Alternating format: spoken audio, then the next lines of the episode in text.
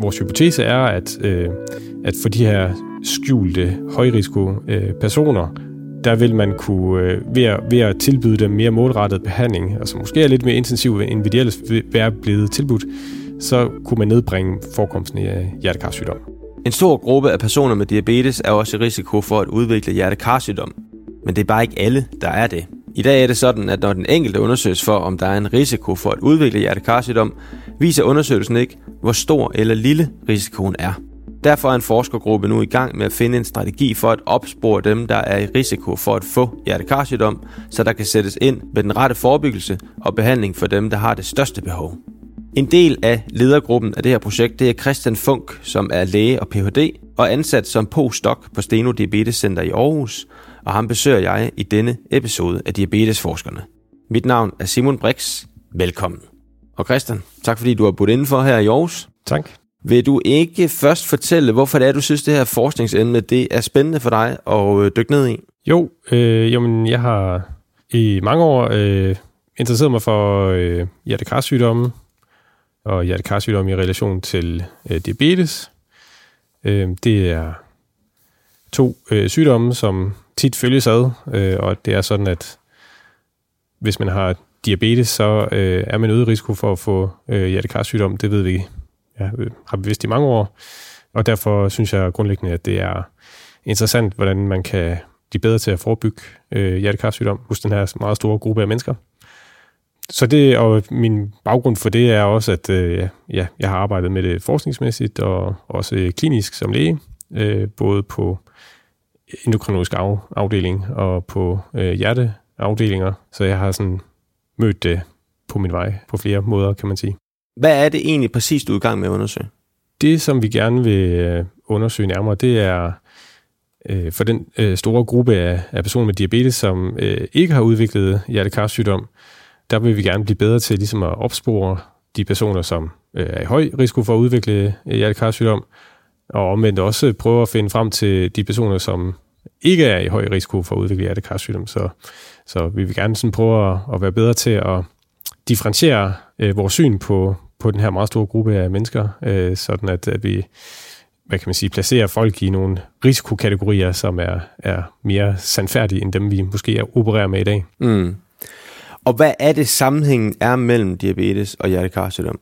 Jamen, det er sådan, at øh, hvis man har diabetes, så er der, hvad kan man sige, det i sådan populær øh, forstand, så slider øh, diabetes øh, sygdommen, slider på øh, årerne, blodårerne i kroppen, og øh, det er både de store og de små blodårer, men øh, når man, hvis man centrerer sig øh, lidt ind på de store blodårer, så øh, kan det give anledning til overforkalkningssygdom og til til blodpropdannelse i hjertet og i hjernen, og også øh, afklemning af blodtilførslen ud til benene for eksempel. Det, det er nogle af de sådan, øh, vigtigste storkarskomplikationer, man kan have. Det vil vi gerne prøve at være bedre til at, ligesom at forebygge. Og det er det samme med hjertekarsygdom, så det er der sammenhængen ja. ligger? Ja, så, hjerte, når jeg, så når jeg siger hjertekarsygdom, så er det overforkalkningssygdom og blodpropsygdom, som sådan øh, kommer i både i hjertet og i hjernen og i benene, så det er sådan en samlebetegnelse for, for de overordnede kategorier. Og derfor så har der været en tendens til, eller er det fortsat, at man nærmest sidestiller de to sygdomme, så man siger, at hvis du har diabetes, så har du højst sandsynligt også hjertekarsygdom, eller kommer til at udvikle det? Ja, det, det kommer sig af nogle store studier, man lavede tilbage i øh, omkring årtusindskiftet, og også sidenhen, øh, blandt andet også et studie i Danmark, men øh, også et finsk studie, hvor man ligesom kiggede på, hvad er risikoen for at udvikle hjertekarsygdom, hvis man har diabetes. Og, og det var at sidestille med, med, med patienter, der i forvejen øh, havde hjertekarsygdom, altså havde sådan det, man kunne kalde manifestsygdom, øh, men som ikke havde diabetes. Og, og de havde sådan ligeværdige risiko, når man kigger på det gennemsnitligt. Det har så måske også gjort, at man har behandlet personer med diabetesen no, relativt ensartet. Selvfølgelig gør man nogle ting i dag også, og man, man, det ændrer sig også med tiden, kan man sige, men det man gør, det er jo, at man øh, undersøger, hvordan er blodtrykket, og hvordan er kolesteroltallet, og er der nogle livsstilsfaktorer, og så bruger man sådan ligesom de her ting til at, at udtale sig lidt om, om man så også er i høj eller lav risiko, men sådan overordnet set har man set på det, at, at har man diabetes, så har man overordnet set en, en høj risiko. Det, der er så interessant, det er, at at, at det kan godt være, at man gennemsnitligt har en øget risiko, men, men inden for den her store gruppe af, af personer med diabetes, så er der altså et spænd. Så der er nogen, der har lav risiko og med, med stor sandsynlighed ikke vil udvikle hjertekarsygdom. Øh, og, og, og der vil være nogle andre øh, grupperinger, som, som vil være en ret høj risiko. Og der, der mener vi så, at vi efterhånden har nogle bedre metoder til at, at lave den her, den her opdeling. End den, man bruger i dag? End den, man bruger i dag. Og hvorfor er det, bare lige slå, for at slå fast med, med syvtommer søm, hvorfor er det, det er vigtigt at finde ud af? Jamen det er vigtigt, fordi det har jo en konsekvens, øh, så hvis man... Øh, Så, så vi bruger jo den her øh, risikovurdering, den bruger vi jo til at balancere vores behandling. Og, og når, når vi snakker forebyggende behandling, jamen så inden for, sukker, øh, inden for diabetes, undskyld, så øh, handler det jo om, om både øh, nogle af de her diabetesmidler, man kan bruge, men, men jo også øh, kolesterolsænkende øh, medicin, blodtrykssænkende medicin og måske også blodfortyndende medicin. Øh, Så inden for de her fire kategorier af, med, af medicin, kan man sige, der, der får det en betydning, hvad, hvad, hvilken, hvilken risiko man har. Mm. Og, og derfor er det jo vigtigt, fordi sådan som det er nu, så risikerer vi jo, at, øh, at nogen bliver overbehandlet, måske hvis de har en lav risiko, men får øh, alle de her typer af medicin, og måske flere, flere slags inden for hver kategori, så kan man jo lige pludselig få rigtig meget medicin. Omvendt så... Øh, kunne man sagtens forestille sig, at der går nogen rundt, som reelt har en ret høj risiko for at få hjertekarsygdom. Og en af de udviklinger, der så også er sket her over de senere år, det er, at, at vi har fået øh, en række nye øh, medicinfamilier på banen, øh, som er hjertebeskyttende. For eksempel så har man inden for øh, diabetesmedicin fået det, der hedder S G L T to hæmmere, og man har også fået det, der hedder G L P et analorer.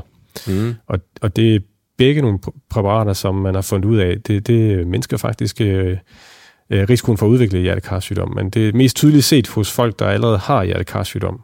Okay. Og men hvis man ikke, hvis man lige ikke har en, en høj risiko for det i forvejen, så, så det kan være, det sænker blodsukkeret stadigvæk, men det er ikke nødvendigvis sådan den her ekstra hjertebeskyttende effekt, øh, man får ud af det. Og så kan man, så kan man argumentere for, at man ikke nødvendigvis skal have alle de her nyere typer, hvis man er, er sådan i en lavrisikokategori. Ja. Okay. Ja. Så godt. Vi har fået flere øh, værktøjer i, i værktøjsskuffen også. Ja. Øh, ja. Og så skal vi have fundet ud af, hvor godt de, de, de fungerer.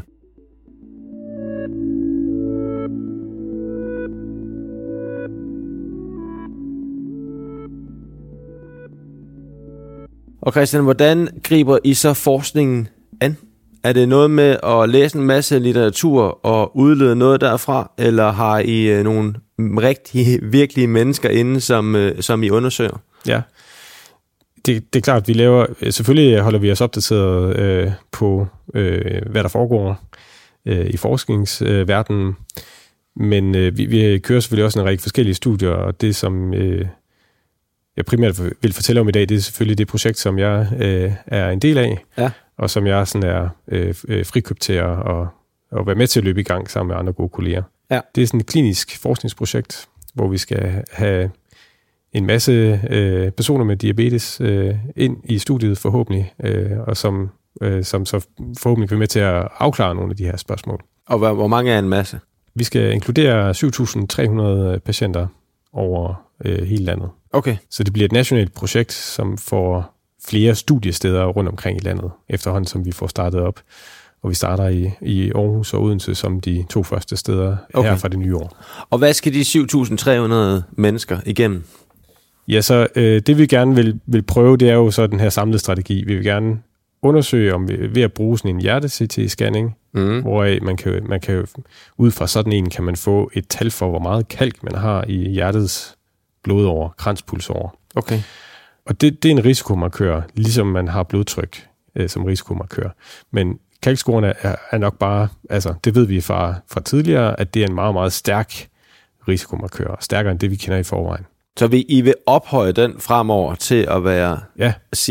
en, en større saying, så at sige, i forhold til, hvilken kategori folk skal placeres i? Ja, ja. Øh, så, så det, den kommer til at afgøre, hvad for en, en risiko man har. Okay. Og så går den samlede strategi så også ud på, at vi bruger den viden, vi har for den her risikomarkør, kalkscoren, mm. og så beror vi vores behandling ud fra, hvilken risiko man er i. Det vil sige, er man i lav risiko, jamen så, så vil vi foreslå en lidt mere balanceret øh, multifaktuel behandling, altså behandling. Altså hvis man får en kalkscore, der viser, du har ingen eller nærmest ingen kalk øh, omkring kranspulsåren, øh, omkring øh, ja. hjertet, ja. Så hvad siger du? Ja, hvis man har fravær af kalk, øh, så, er det, så er det en stærk markør for, at, øh, at man ikke udvikler øh, hjertekarsygdom øh, ja. over de næste de følgende år. Og derfor lægger vi op til, at, at man, man kan balancere den, den forebyggende behandling mere. Okay. Ved den modsatte grøft, hvis man så er en høj risiko, øh, så vil vi så tilråde, at man øh, intensiverer nogle af, af de her forebyggende øh, medicamenter. Og som det er i dag, der bliver de to grupper her faktisk sidestillet. Ja, så, så er det, man kan sige, som sagt, så bruger man jo allerede nogle, nogle, øh, nogle former for risiko.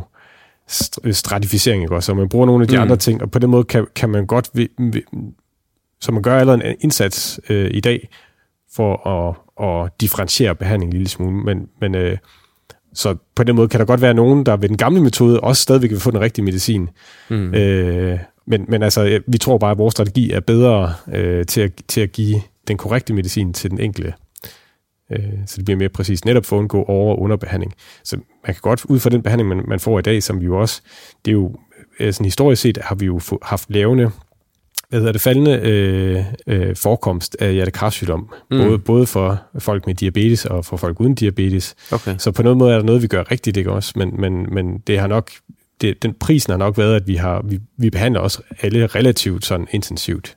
Mm. Øh, så, så det er den her sådan, ja, lidt mere nuanceret øh, tilgang, ja. øh, vi tror på. Så det er altså den samme strategi af både den her kalkscore, og så at vi har en, en anbefaling efter det. Ja, og vil du sige lidt mere om, hvad det er, I gør ved dem, som er i høj risiko?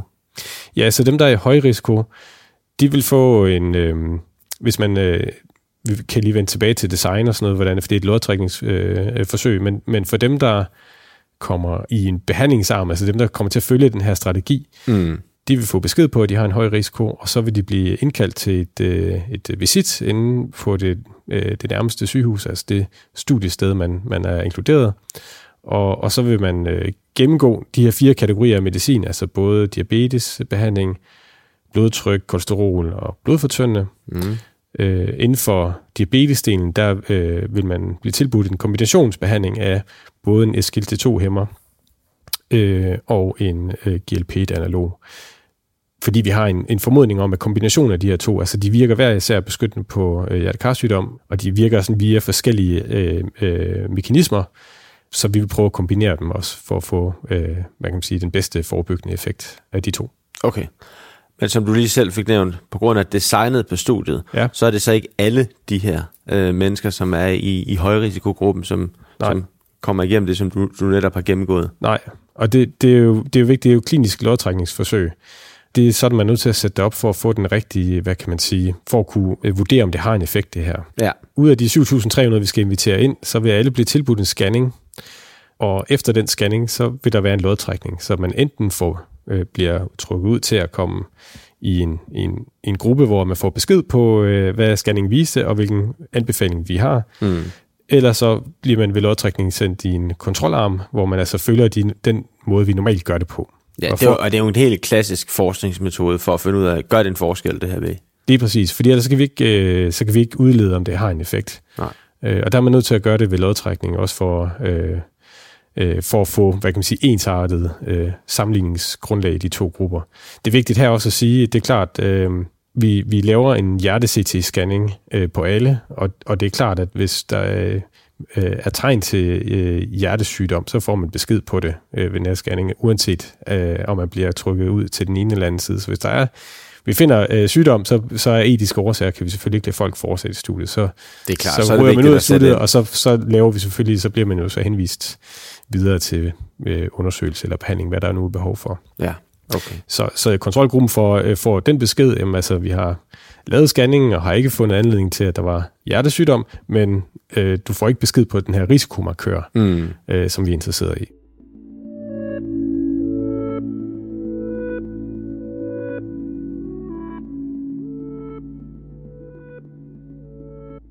Der må også være nogen, der befinder sig sådan lidt i mellemstadiet, mellem lavrisiko og højrisiko. Ja.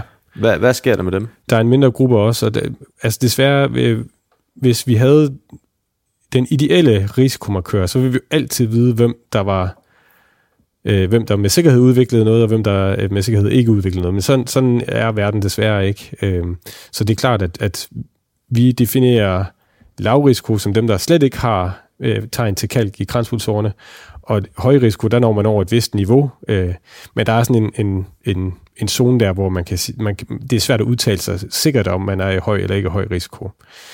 For dem, der sådan ligesom ender i den gruppe, hvor de får besked på scanning, og de ender i den her gråzone, øh, de vil få besked på at følge de vanlige guidelines, øh, fordi vi kan ikke komme et bedre råd til dem på nuværende tidspunkt. Man kan så sige, øh, der ligger jo selvfølgelig mange underspørgsmål i sådan et forskningsprojekt, og den gruppe, der vil, der vil vi så kigge på forskellige andre markører, så vi sådan inden for den gruppe kan, kan måske være øh, lidt skarpere på, øh, om, der så, om, vi, om vi kan forbedre den her opsporing af, af risiko. Okay. Hvor langt er I? Jamen, øh, vi har været i en lang øh, planlægningsfase, og øh, der, der er jo rigtig mange sådan, øh, alliancer, der skal, skal laves. Så det er, jo, det er jo sådan et samarbejde mellem øh, de fem Steno-centre i Danmark. De fem og så, danske, ja. Ja, øh, Steno Diabetes Center, og så øh, har vi jo samarbejde med øh, hjertelæger, øh, og vi har samarbejde med de praktiserende læger. Øh, og det sidste er jo også specielt vigtigt, øh, fordi... Øh, De fleste personer med diabetes går øh, øh, til kontrol ude ved en praktiserende læge, mm.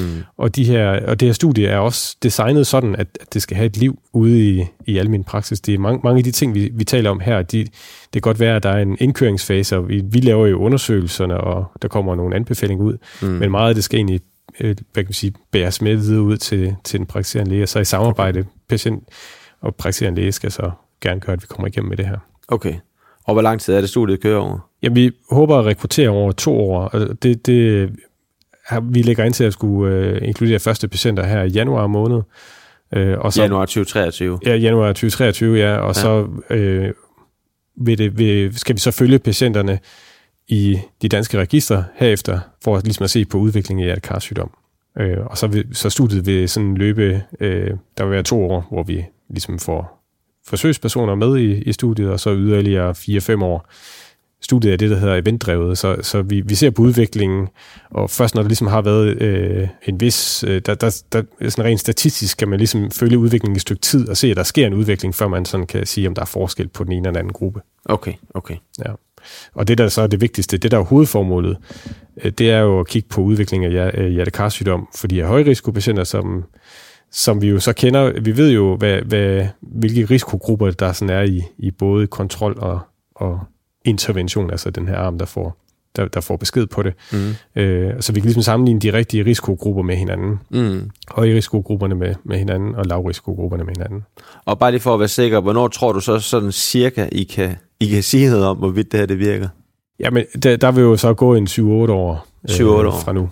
Okay. Alt i alt. På den måde er det jo noget, der tager lang tid, det her. Ja. Og det afspejler jo også, at øh, udviklingen i hjertekarsygdom er, er jo sådan en ting, der foregår øh, langsomt, før det så pludselig viser sig. Så det kan være, at man har endnu bedre medicin om, øh, om syv otte år? Ja, men det er så også en af udfordringer, øh, udfordringerne, at, øh, at, at vi skal ligesom prøve at kigge ind i, hvad, hvad kunne være relevant nu, men hvad kunne også være relevant om, altså vil vores forskningsresultater stadig være relevante om, om de her syv otte år. Mm.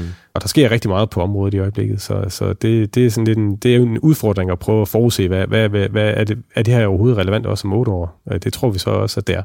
Du siger, at I skal have et samarbejde til at fungere med, med almen praksis. Hvordan er det med sådan noget? Altså, kan man forvente, at lærerne de bare er med på det? Nej, jamen, altså, øh, nej, det kan man jo ikke i udgangspunktet, og det er jo også, øh, man kan sige, en af, af de store udfordringer ved sådan et projekt som det her. Det er svært for os at lave øh, aftaler med den enkelte praktiserende læge. Vi er, vi er ligesom...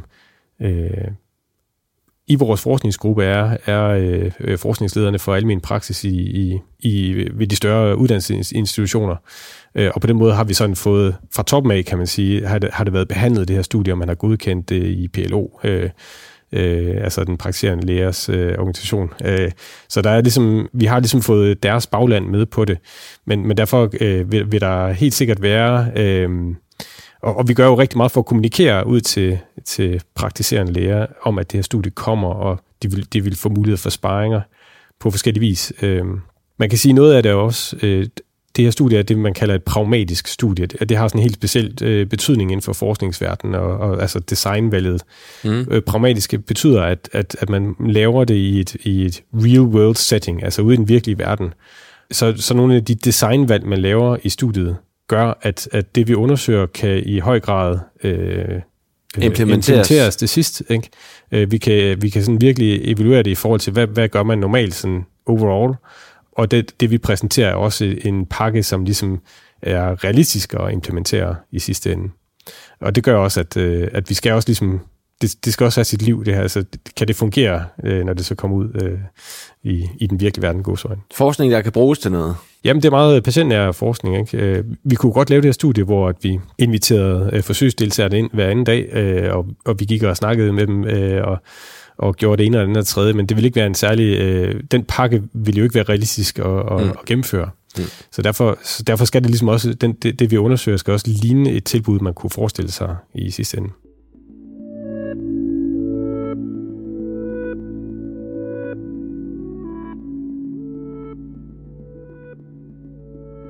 Hvilke resultater forventer du, at I kan se her, når vi kommer en syv otte år ud i fremtiden? Tør du sige noget om det?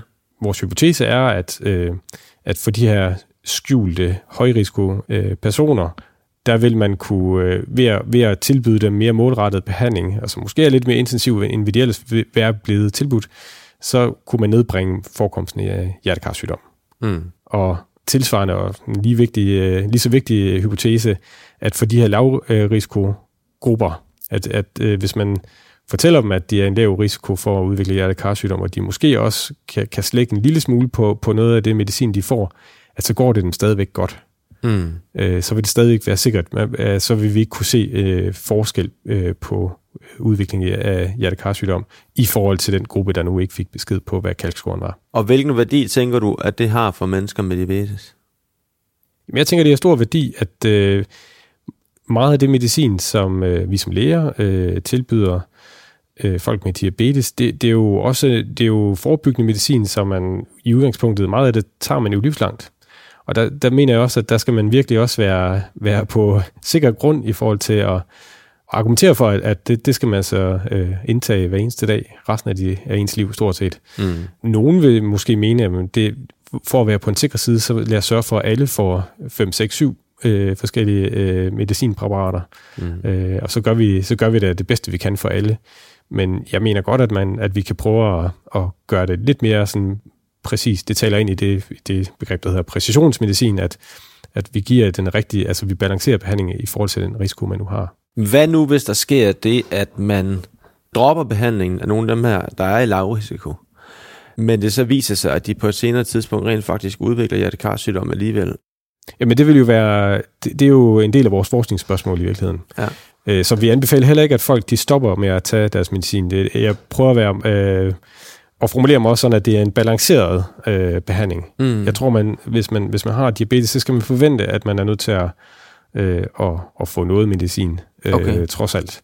Men, men, øh, men man kunne godt fejlagtigt blive vurderet som en, der havde høj risiko, selvom man reelt havde en lav risiko.